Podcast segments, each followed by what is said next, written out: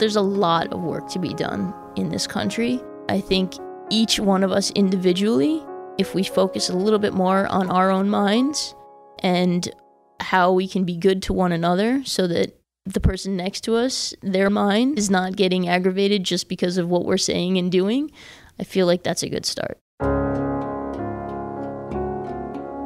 Welcome to Wellness in Color on the Mental Health in Minnesota podcast produced by NAMI Minnesota, the National Alliance on Mental Illness. Wellness in Color is a podcast series that explores perspectives on mental health to reshape the cultural language of mental illness. Visit NAMI Minnesota online at namimn.org. Subscribe to the podcast and listen on the NAMI Minnesota website or wherever you get your podcasts. Your host for this episode is NAMI Minnesota staff member Caroline Ludy. Your co-host is Maritza Steele, a member of the NAMI Minnesota Multicultural Young Adult Advisory Board. And now, here's Caroline. Born and raised in New York to parents from India, Anila Kumar, 37, shares her story on growing up with anxiety, obsessive-compulsive disorder, and trichotillomania, an impulse control disorder in which individuals have the compulsive urge to pull out their own hair. Currently a mental health advocate, Anila talks to Wellness in Color about her struggles with identity, race, and religion, and how her path to recovery began with the words shy, weird, and wrong, but continue with love and awareness. Welcome, Anila. Thank you for having me. These efforts were supported by the National Center for Advancing Translational Sciences of the National Institutes of Health, award number UL1TR002494. The content is solely the responsibility of the authors and does not necessarily represent the official views of the National Institutes of Health. For more mental wellness in color, follow us on Mental Health in Minnesota podcast on the NAMI Minnesota website at namimn.org. And now I'd like to introduce our guest host, Maritza Steele. Hi, thank you for having me today, Caroline. Welcome, Anila. I wanted to just start out by asking you pretty broadly, what does healthy mean to you? I'm delighted to be here today and to share my mental health story. I believe for myself, healthy has been a definition in the making. I'm 37 years old, as Caroline mentioned, but it's only within the last few years that I've really recognized how much the mind and body are connected and how when one is sick, the other is sick, and vice versa. And so I'm really trying to understand what is healthy for me and what are the right steps for me to be healthy. But for me, healthy is about being in balance with that mind, that body, and also the spirit, and making sure that my soul is fueled as well. Yeah, thank you for sharing that.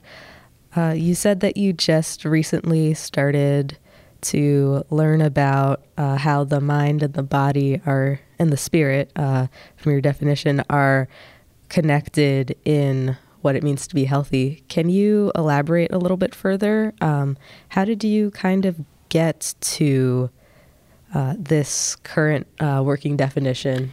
Yeah, I mean, I think it really just goes back to, I guess I've always been a very spiritual person, and so just recognizing and growing up with some of these mental health conditions, which I didn't have the language for what they were when I was a child. It was, oh, she's shy, not she's anxious, right? Oh, she's quiet, not, you know, it wasn't the right. People didn't see me for the mental health condition that I had. They saw me as shy. They saw me as weak. They saw me as afraid, not as someone living with an issue in my mind where I'm afraid. I'm afraid of what's going to happen because of that anxiety that's there, not because I can't speak. But I feel like as I've grown up, I've found how basically how the mind kind of feeds the health of your body. So that disconnect that I had of I feel anxious or I have these OCD intrusive thoughts that are wreaking havoc on my mind also played a role in the health of my body. Like I remember in college, during finals, I would always get sick because I was really, really stressed and anxious about the grades and the work that I was doing. And this was in Miami where it's warm, it's sunny, like there's no reason to get a cold Or one time I got a really bad neck pain. Like, it manifests, the stress and the anxiety would manifest within my body.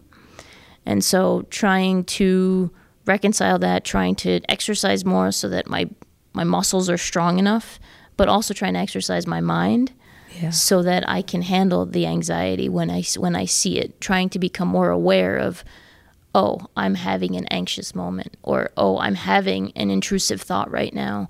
And rather than feeding it, trying to subdue it so that it doesn't take that hold and then it doesn't feed that negative energy in my body, which then translates to me getting physically sick. So hopefully that makes sense. Yeah, it really does. And so alongside your process of redefining and reshaping what healthy means for yourself, has your use of resources or people who you turn to changed or developed over the course of your mental wellness journey? Oh, absolutely. I think so I also have hair pulling disorder, which is, as Caroline mentioned, a subconscious coping mechanism for stress and anxiety, whereby I would just pull at my hair because it provided fleeting moments of relief. But for 20 years, I didn't know what it was. So for 20 years, I started pulling in my early teens, and I thought I was really weird and really wrong for doing this behavior. And I didn't know that it was a mental health condition. So for those 20 years, I was in the dark and sort of feeding this cycle of negative self-speak around who I was and because of this thing I was doing to myself. Yeah. And then in my 20s, I went to Dr. Google and I Googled, why am I pulling out my hair? And that's when I found out that I wasn't alone and that it was a mental health condition. And it's really only in understanding what the behavior is that you can actually start taking action to take control of it. And from Dr. Google, where did you turn to next? Yeah, so Dr. Google guided me to... It's now called the TLC Foundation for Body-Focused Repetitive Behaviors. So that's the umbrella mental health term for hair pulling. It also includes skin picking and nail biting. And so Google led me to their website, which is bfrb.org. And that's where I read stories about other people. I read about the condition. A couple of years later, I even used their website to find a mental health treatment professional who was well-versed in these disorders to meet with. So the internet's a great resource. And then in moving here to Minnesota, I started getting involved in learning more about what NAMI does, but there's tons of resources out there. It's just about having the right Google search. There's also lots of Facebook communities where people share a lot of ideas of how to take control of certain things. I joined... Also, for a really long time, I've had intrusive thoughts about being in a terrorist attack. It's really like I would go to the Mall of America thinking like something's going to happen, and it would feed on itself. And I have 2 young kids now, and I would be walking through the mall like at Christmas time and everyone's shopping, and I'm thinking about my exit strategy or how I'm going to save my kids, like... And it would just keep coming up over and over, all through middle school and high school during the Gulf War. Then 9/11 brought it back, and it was just my whole life. I don't know why I have such a strong hold of that on me. I think genetics plays a role too, because now learning about my familial history and learning how people... A long time ago, 40, 50 years ago, during the partition of India, they had to deal with some of this stuff. So I really think it's in me in that way. But for OCD intrusive thoughts, I found this 6-part video series. It's called The Noise in Your Head. It's on YouTube. And it really helped me identify when I'm having those dreamlike sequences of these intrusive thoughts. And it gave me actionable strategies of how to shut those down really quickly by simply acknowledging them and challenging them to scare me more. Which, interestingly enough, the minute I would have that conversation in my head of, you know, oh, something's going to happen here. I'm going to duck into this garbage can to save my kids. I would stop and I would say, oh, come on, you can do better than that, to my mind, and it shut it down. And then I was able to enjoy going shopping. So that website was, or those videos were super helpful in me taking control of those thoughts.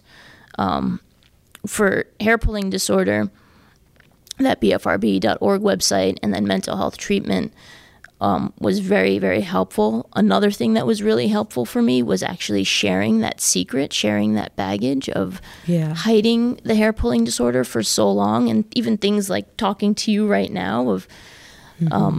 It's just all letting, like, I've actually never really told anyone about the OCD intrusive thoughts. I don't know why that just came out right now, but it feels good to release it. And part of the mental health lack of wellness is because you're harboring these secrets, because you're hiding, like, it causes even more stress on your body and stress on your mind. But a couple of years ago, my husband caught me without my eyebrows. So this is the man that I had been dating for years and promised to spend my rest of my life with in sickness and health, and I didn't tell him about this disorder. And I turned around one day as we're getting ready in the morning, and my eyebrows were missing, and I just didn't get my eyelash pencil makeup on in time. And he just said, "Where are your eyebrows?" And I said, "You caught me." Oh. And I told him that it was trichotillomania, that it was hair pulling disorder. I told him that it's stress, it's hormones, it's genetics, it's, I don't even know. I mean, it's so much, so many things feed this disorder.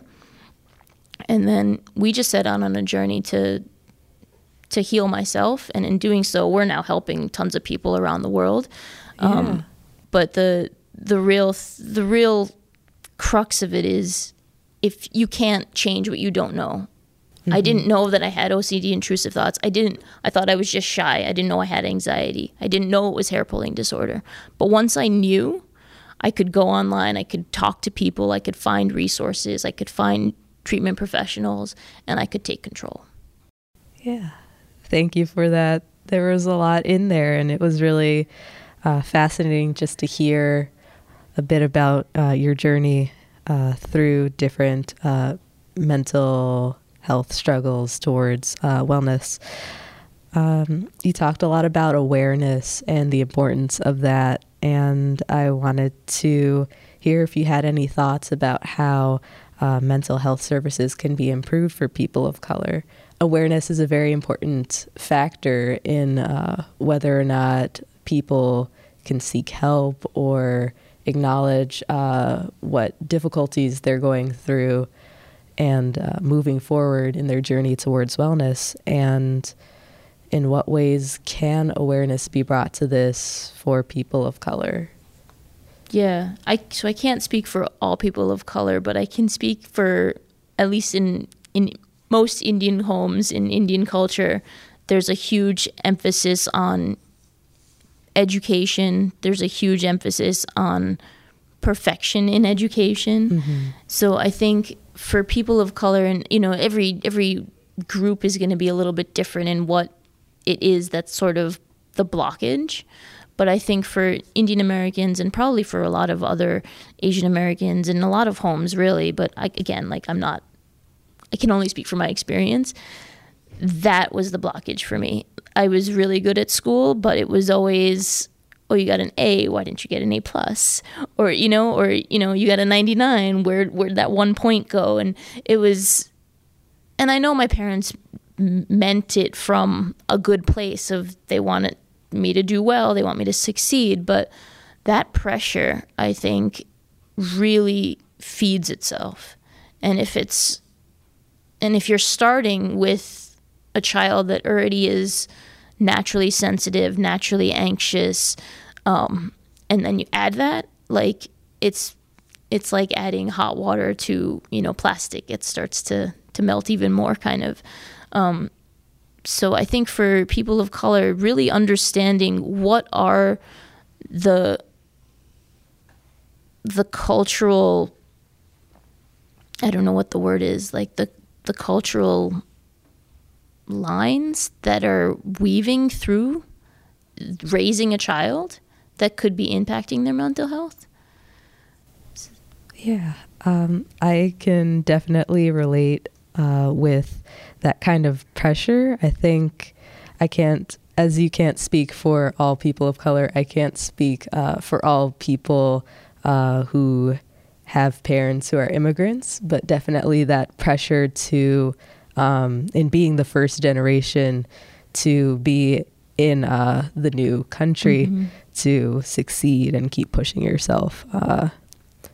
I guess sometimes in spite of your mental or physical health. If I can sort of interject there a little bit too, Maritza. Yeah. I identify as a Black woman, but... As do I. But I do as well have a parent who is an immigrant, and to that struggle with perfection. Yeah. And trying to succeed, especially in education, but just let alone in life, has also led me to my own struggles, with identifying as someone who does have anxiety and has had to deal with that, but didn't know the language mm-hmm. to use as well too. So I do thank you for, sharing that story, because a lot of times a lot of families are struggling with that, but they don't recognize that, those pressures can also elevate their own, mental health struggles as well too. Yeah, yeah, and you both mentioned, as children of immigrants, right? They're leaving to give us a better life, mm-hmm. which is where the pressure is coming from, where that motivation is coming from. And more likely than not, they're not talking about what they left behind or what their motivation for leaving is, because they want to forget it, most likely. But that does feed how they treat us, how they raise us, right? So we're in this sort of... like a bubble? Yeah, we're in this mm-hmm. sort of bubble of we're in America, quote unquote, land of opportunity, and that's what they're coming for, but we don't really understand what they've left behind that's informing how they're raising us. Mm-hmm. And I think if we have that understanding, which is why now I'm actually talking with family and cousins and uncles and aunts and trying to understand what was life like in 1947 in India, and why did my parents choose to move here in 1975, and try to understand what was their motivation for bringing us here, because it all informs our lives, it informs our trajectory. Yeah. On the family note, since we're here right now, how does family support factor into wellness? Who have you told? What language have you used to describe your struggles and your journey towards healing?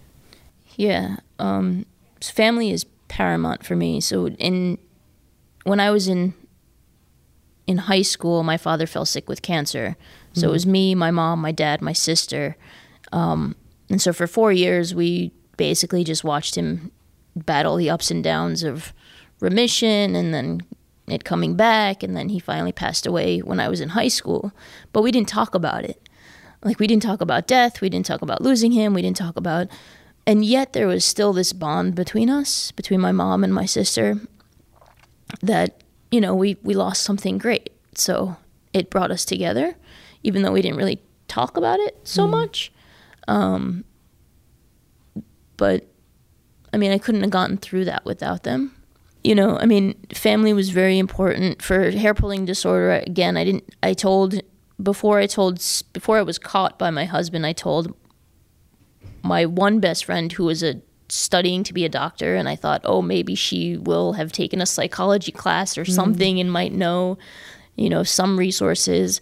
And then I told, right around the time of my wedding, I told my other best friend, because I don't really wear makeup that much, but everyone, wedding time, makeup, this and that, pictures, yada, yada. I was like, I need to do something. So she took me to get eyelash extensions, which was helpful, but also really irritating to my eyes, and I wanted to pull more. So friends and family, trying to talk with them, but no one talks about death. So that was really hard. And I sort of coasted after high school, and in college, I sort of under the guise of everyone drinks in college and everyone parties in college, I took it to the extreme of, and did not really know when to stop, and kind of used that as my way to get over losing him. Yeah, I wish people would talk about death more. Yeah. I didn't answer your question, sorry. No, I think that we did, you know, touch on that a bit. Thank you for sharing about your loss. It sounds really challenging, and not having a language for death in addition to mental health. I think at the time it probably added a lot more pressure on top of just challenges. Yeah, I think it really comes down to pressure. It's all about the pressure around you, the pressure you put on yourself, and if you're not taking care of yourself, you can't handle all that pressure. So now when you talk about that word pressure, what other words would you have used to describe your own mental health condition while you were growing up? You said before you kind of touched on shy and weird, and you've interjected a lot with pressure, but how do you describe your mental health journey now? Now it's more about focus, awareness, wellness. Now it's because I understand it now. I think it's also, I didn't understand it back then. Like, it felt like just like a tornado in my mind the whole time. But now it's calm, right? And even now, like, when the wind starts picking up in my mind, I have the strategies to subdue it. So it's more about staying aware, and to me that means, like, you know, the voice in your head, if you will, like, actually paying attention to what it's saying rather than just letting it talk, like, oh, you're an idiot because you forgot to do blah, blah, blah. No, I'm not an idiot because I forgot to set the dishwasher last night. Like, the world's not going to end, right? Like, really being aware of that voice, because that voice is really powerful. And if you're telling yourself the wrong things, it's going to feed your decision-making. It's going to feed the way your body feels. It's going to feed your spirit. It's going to feed how you treat other people. And it's just going to domino. So if you can really pay attention to that voice, then you can control it, and you can tell it to shut up when it needs to shut up. And you can tell it, you know, to behave and to be good to you. And then it feeds everything else. So we might have touched on this a little bit before, and it's fine to repeat it again. I wanted to ask what you think might be the single most thing that has helped you on your journey to wellness. Wow. There's not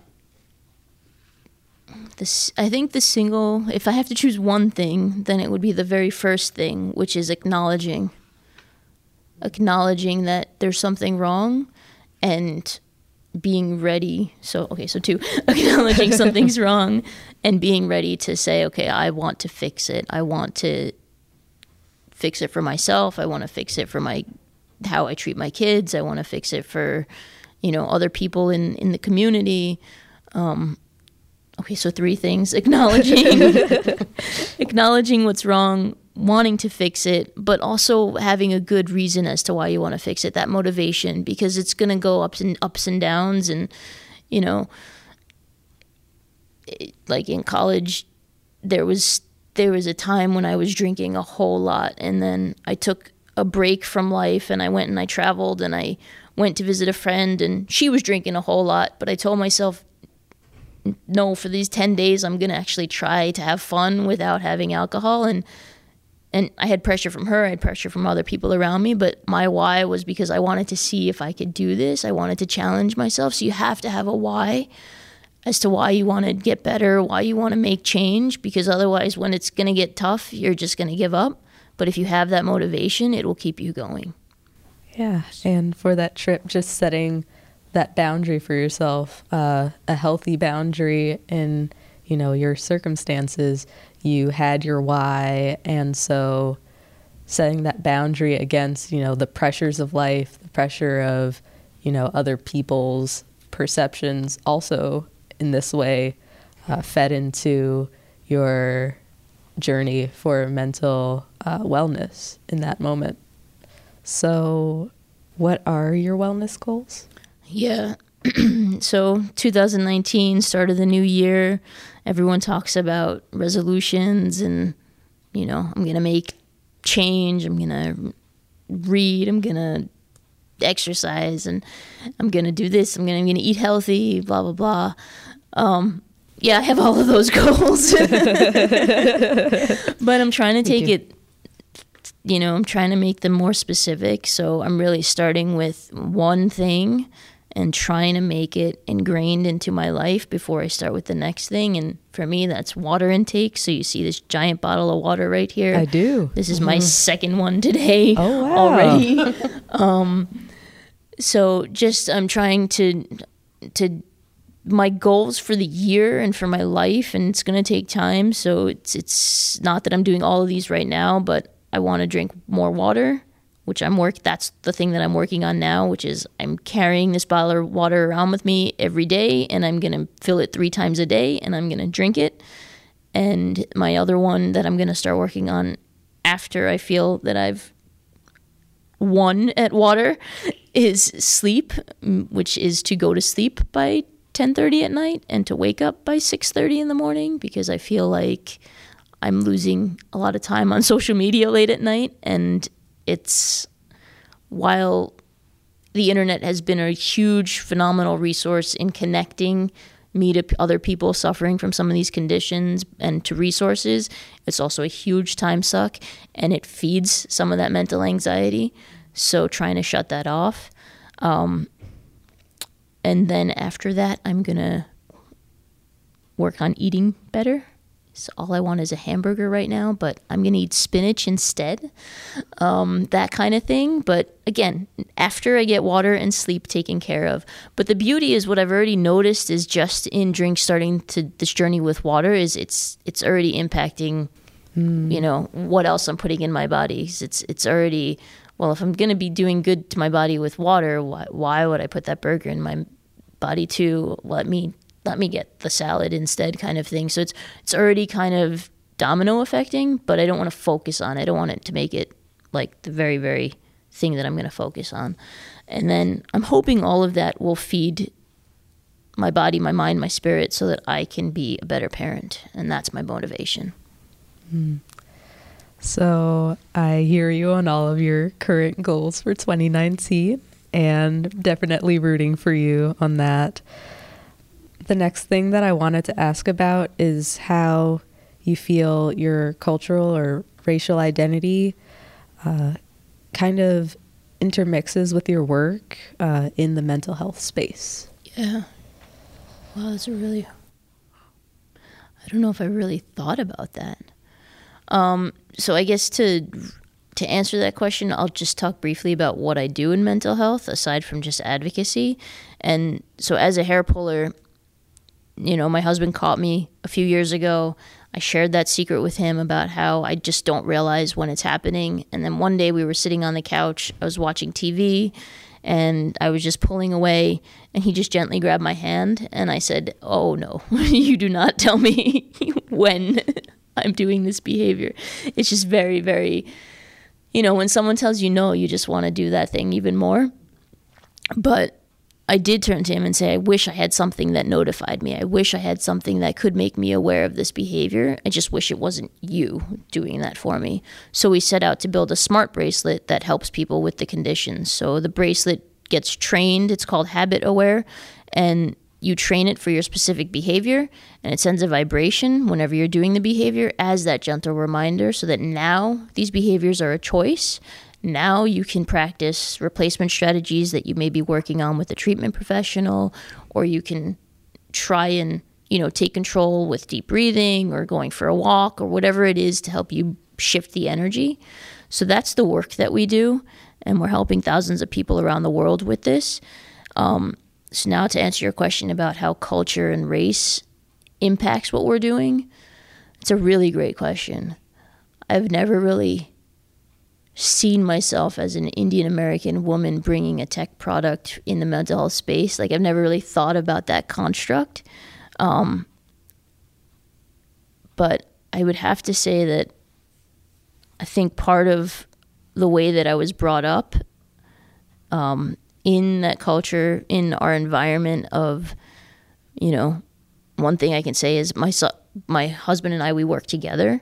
And in our culture, in my Indian culture, we come from a line of entrepreneurs. Like we're called Sindhis, and it actually means business, like business people rather. So from that kind of perspective, culturally, I guess I always knew that I was going to be a business owner. Like even growing up, I would play office instead of house and school. So it sort of just made sense that, yeah, I'm going to run a company one day. Culturally also, both of our families, both of our parents, we each have one parent that's in the medical field and the other parent supported and worked in the office while also having their own full-time job. So we saw both my husband and I saw our parents working together. And that was life, that was culture, that was how we grew up. So it also extends into how we work together. In terms of how it infuses with how I connect with other people, I don't really know if it does, to be honest. And I know it's kind of a bad answer, but I've always just kind of seen me as sharing my story, and just trying to connect with people on a human level versus like you're black, you're white, you're green, you're pink, right? Like, so I haven't really thought about how, I mean, maybe there must be some subtle things that I'm doing that are affecting how we work together, or how we've brought this to market, or how we're helping people on in our email communications and things like that. But they're probably so subtle that even I have yet to become aware of them. So now I will take that back with me and start thinking about that more. And I think that it's quite interesting. I don't think that it's a bad answer. It is your honest answer. And for a question like that and how complicated it can be, I feel like simply saying, you know, I don't know, yeah, which in your case, if you don't know and that's honest, then yeah I accept that. But, and I do find it interesting. It is a part of your story. Yeah. I think that's what we're asking about today. No. I think it's interesting though, because I think it's also something we don't talk about. We don't really talk about what are the cultural threads that are impacting why certain communities do, you know, go certain routes for careers and this and that, and how we use our race or our culture to communicate or to, you know what I mean? Like mm-hmm. it's so deeply woven that we don't see it, kind of. So it's a really interesting question that would probably take some time to unravel. I'd be interested to hear how other people answer this question as you continue to do the podcast, because it's a really interesting, I think it can inform a lot of change. Yeah. Mm. I think it can, again, it all comes back to awareness. If we understand why, then we can fix a lot of things. So I think it's a really important question.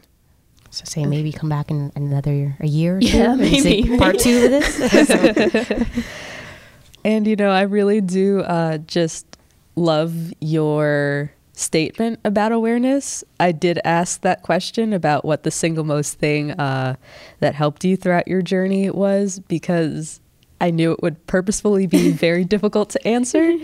And just hearing very outright that awareness piece, for me, it kind of comes full circle. The thread kind of follows through with the device that you created to, you know, help other people in their journey, just to have that awareness bit about their behavior and thinking about how their behavior might be affecting how they're feeling, or how their feeling affects their behavior and their emotions, and, you know, that whole interaction. That's exactly right. And if you're not aware, then you can't make those analyses, right? Like you can't take those pauses and say, oh, I'm pulling, or oh, I'm having anxious thoughts because of what's really going on, because I'm bored, because I'm tired, because I have a test tomorrow that I haven't started studying for because, you know, whatever it is, or because my parent just died. Like, it's you without understanding, without being aware of what's happening to your body and your mind, you can't, and then understanding why it's happening, that trigger, that urge that's causing it, you can't take control. It's the why is going to inform how you take control. I'm anxious because I'm at the mall and I think something bad's going to happen and I need to protect myself and my children. Why do I feel that way? I still have no idea, but at least if I'm aware of it, then I can challenge those thoughts and I can subdue them and I can try to, over time, be less afraid of that happening. And now the why starts to just diminish. Or I'm pulling right now. Well, why? Oh, because it's late at night and I'm working and I'm exhausted and it's 3 a.m. and, oh yeah, I have my sleep goal that I missed. Let me shut down my computer. Let me stop pulling out my hair. Let me go to sleep. And it all just feeds itself. Like, if you can take care of yourself in these little ways of water and sleep and shutting the phone off, like, just imagine how that, you know, like the wind tunnel in your mind will just slowly start to quiet. And that's not to say for every mental health condition, because there's definitely levels of severity. I'm not saying that that's like the treatment, but I think these little things can help you get to a place where then you can start saying, okay, now let me go to a professional. Now let me try this. Let me try that. And it's all about experimenting to kind of find what works for you. Like, mental health treatment, it was just phenomenal to just have someone to talk to who didn't judge and didn't say, oh, at least it's not cancer, or didn't say, oh, come on, your life is so amazing. Like, why are you complaining? My cousin over here has this and that, and like a lawsuit, and like, be grateful for what you have. Like, to have someone who just sits and listens without judgment and can guide you through your thought process. Like, I don't understand why that's not in the same way that, you know, a general practitioner that you see is covered by mental health, by healthcare every year, like that annual checkup, like that should be covered. At least 2 a year should be covered. And that's something that, as I grow as a person and I understand more of what NAMI does and what all these other organizations do in public policy, that's my goal, is to try to start figuring out how do we get health insurance companies to start getting on board with that and start supporting people in that way, because they'll save money in the long run. But I won't continue my sentence there. Thank you for sharing that, because we at NAMI are definitely, you know, advocates, not only, of course, mental health, but also too for policies that improve the lives of people that live with mental health, you know, and their families.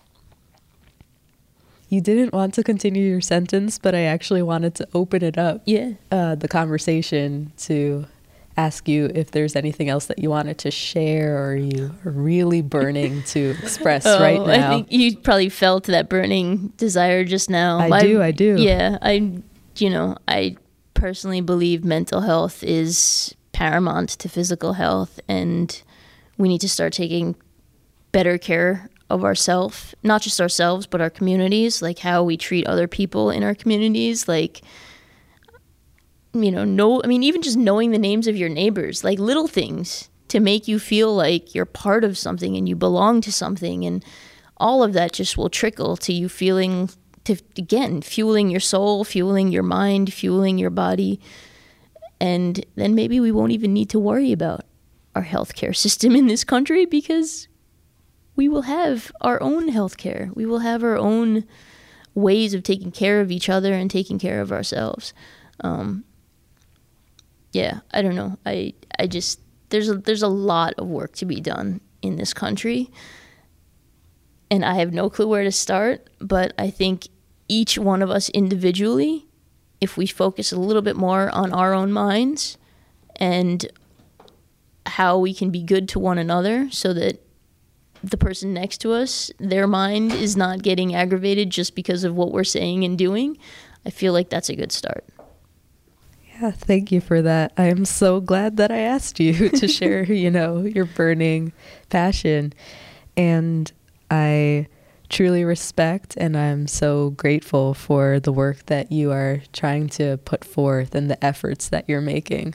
And hopefully we can continue to just do little things here and there to help to build each other up and to build ourselves up. That's exactly it. Let's figure out ways to build each other up. I love that.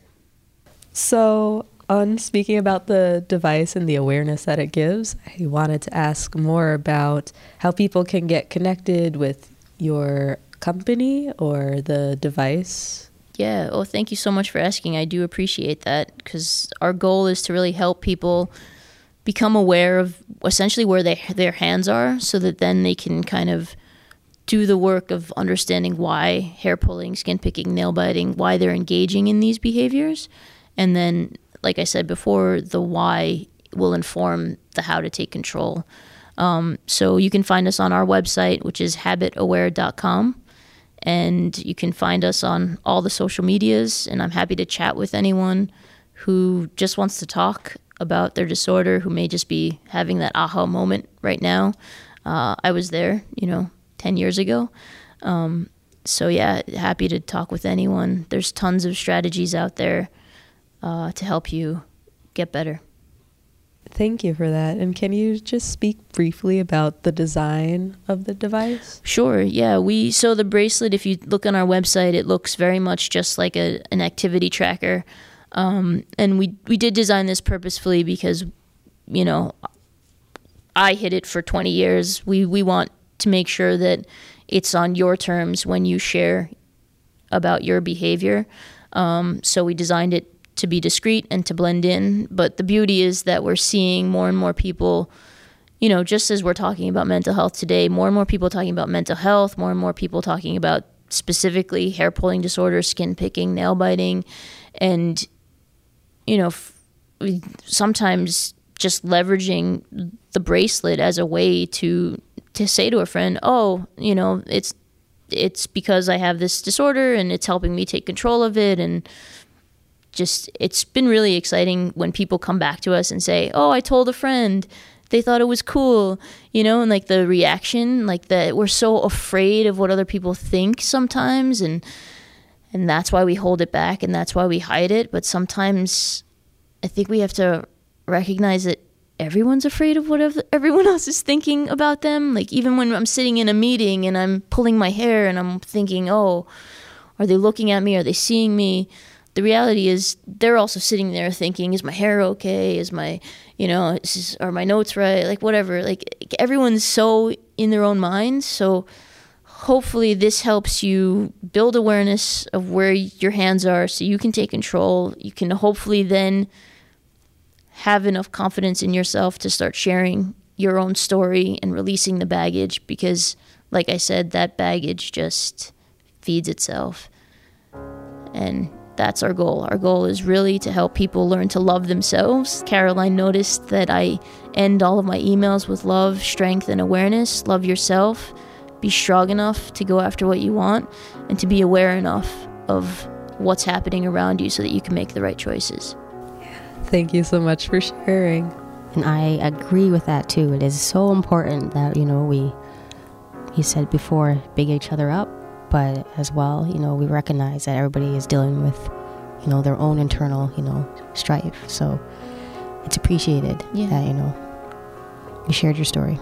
Thanks, Anila. Thank you. For additional resources related to this episode, please check the podcast show notes and visit NAMI Minnesota online at namimn.org. You've been listening to Wellness in Color on the Mental Health in Minnesota podcast, produced by NAMI Minnesota.